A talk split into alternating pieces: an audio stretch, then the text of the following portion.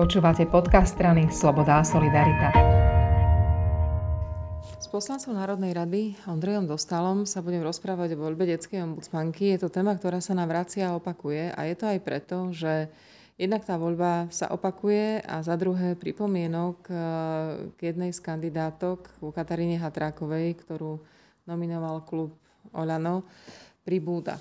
A pribúda ich vlastne stále. Áno, Ozvali sa mimovládne organizácie, ďalšie mimovládne organizácie, ktoré pracujú s deťmi a ktoré majú výhradu voči tomu, aby sa pani Hatráková stala komisárkou pre deti. A zaujímavé je, že to je to skupina mimovládnych organizácií, ktoré doteraz nepodporili žiadnu kandidátku alebo kandidáta.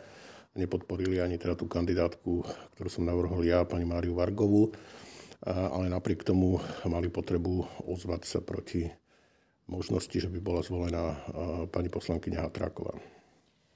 Jej problém, podľa toho, čo aj tí mimovládky upozorňujú, je v tom, že nie je úplne nestranná. Počas svojho poslancovania sa dopustila niekoľkých prešľapov, kde prekročila svoje právomoci. A viacerí jej vytýkajú aj to, že príliš často stojí nie na strane obetí, ale na tej opačnej strane. Dobre som to zhrnula, či ešte by ste to doplnili? Áno, toto sú najčastejšie výčitky, pričom tá prvá nie je podľa môjho názoru podstatná. Samozrejme, že je lepšie, ak do takejto pozície ide nepolitik alebo človek, ktorý má od politiky nejaký odstup. Vo vzťahu k niektorým funkciám je zadefinované, že dva alebo tri roky po vykonávaní nejakej politickej funkcie sa môže eh, človek uchádzať aj o takúto funkciu, kde sa predpokladá istá nezávislosť. Ale ja si nemyslím, že samotný fakt, že eh, poslankyňa by sa stala eh, komisárkou, by bol problematický. Ja u pani poslankyne Hatrakovej vnímam ako problematické jej názory na tému domáceho násilia, ktoré neviem nazvať inak ako relativizovaním domáceho násilia, alebo e, tvrdenia o tom, že si e, obeď a páchateľ domáceho násilia zamieniajú role alebo, alebo si vymieňajú tie, e, tie pozície, alebo tá snaha udržať manželstvo či rodičovstvo za každú cenu, aj keď je tam násilie a nevnímanie násilia ako vážnej prekážky. To všetko je podľa mňa problém. Pani poslankyňa Hatraková mala viacej takýchto verejných výrokov, ktoré podľa môjho názoru relativizovali problém domáceho násilia a to ju diskvalifikuje na post komisárky pre deti, ktorá má chrániť záujem dieťaťa a záujmom dieťaťa je aj byť chránený pred násilím, vrátanie násilia, ktoré je páchané na eh, jeho rodičovi. Čiže keď jeden rodič pácha násilie na druhom eh, rodičovi, eh, tak tým pácha násilie aj na dieťati. A toto by si komisárka pre deti mala e, uvedomovať. A to, čo vnímam ako druhý vážny problém, je, že e, pani Hadráková sa v duchu e, tohto svojho pohľadu na svet správala aj ako psychologička. Boli medializované viaceré prípady, keď napríklad tlačila páry do stretnutia, hoci tam bol zákaz priblíženia, alebo tam, bol, tam bolo domáce násilie aj v takejto situácii sa aj zdalo vhodné, aby obeď dávala do, do kontaktu s násilníkom. Áno, istým spôsobom je to také, že je to konzistentné, že aj reálne robila to, čo, to, čo hlása, ale aj, aj v tej praxi, aj ako názor je to pre mňa no-go.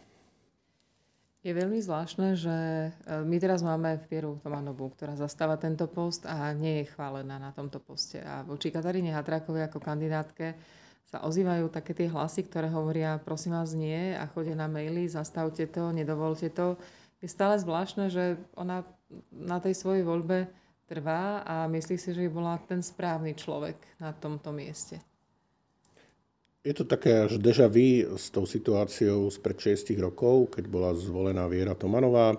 Tiež bola vtedy poslankyňou eh, vládnej strany. Eh, tiež eh, bola vnímaná ako kontroverzná kandidátka. Zdvihol sa voči nej veľký odpor. Odborníci a mimovládne organizácie z oblasti práce s deťmi sa voči nej ozývali a kritizovali to, že ona by sa mala stať prvou komisárkou. Tá situácia je veľmi podobná, podobná aj dnes a aj tá reakcia je dnes taká. Ani pani Tomanová to nejako nezobrala do úvahy a úspešne kandidovala, bola, bola zvolená. 6 rokov potom v súlade s očakávaním, očakávaniami vykonávala tú funkciu.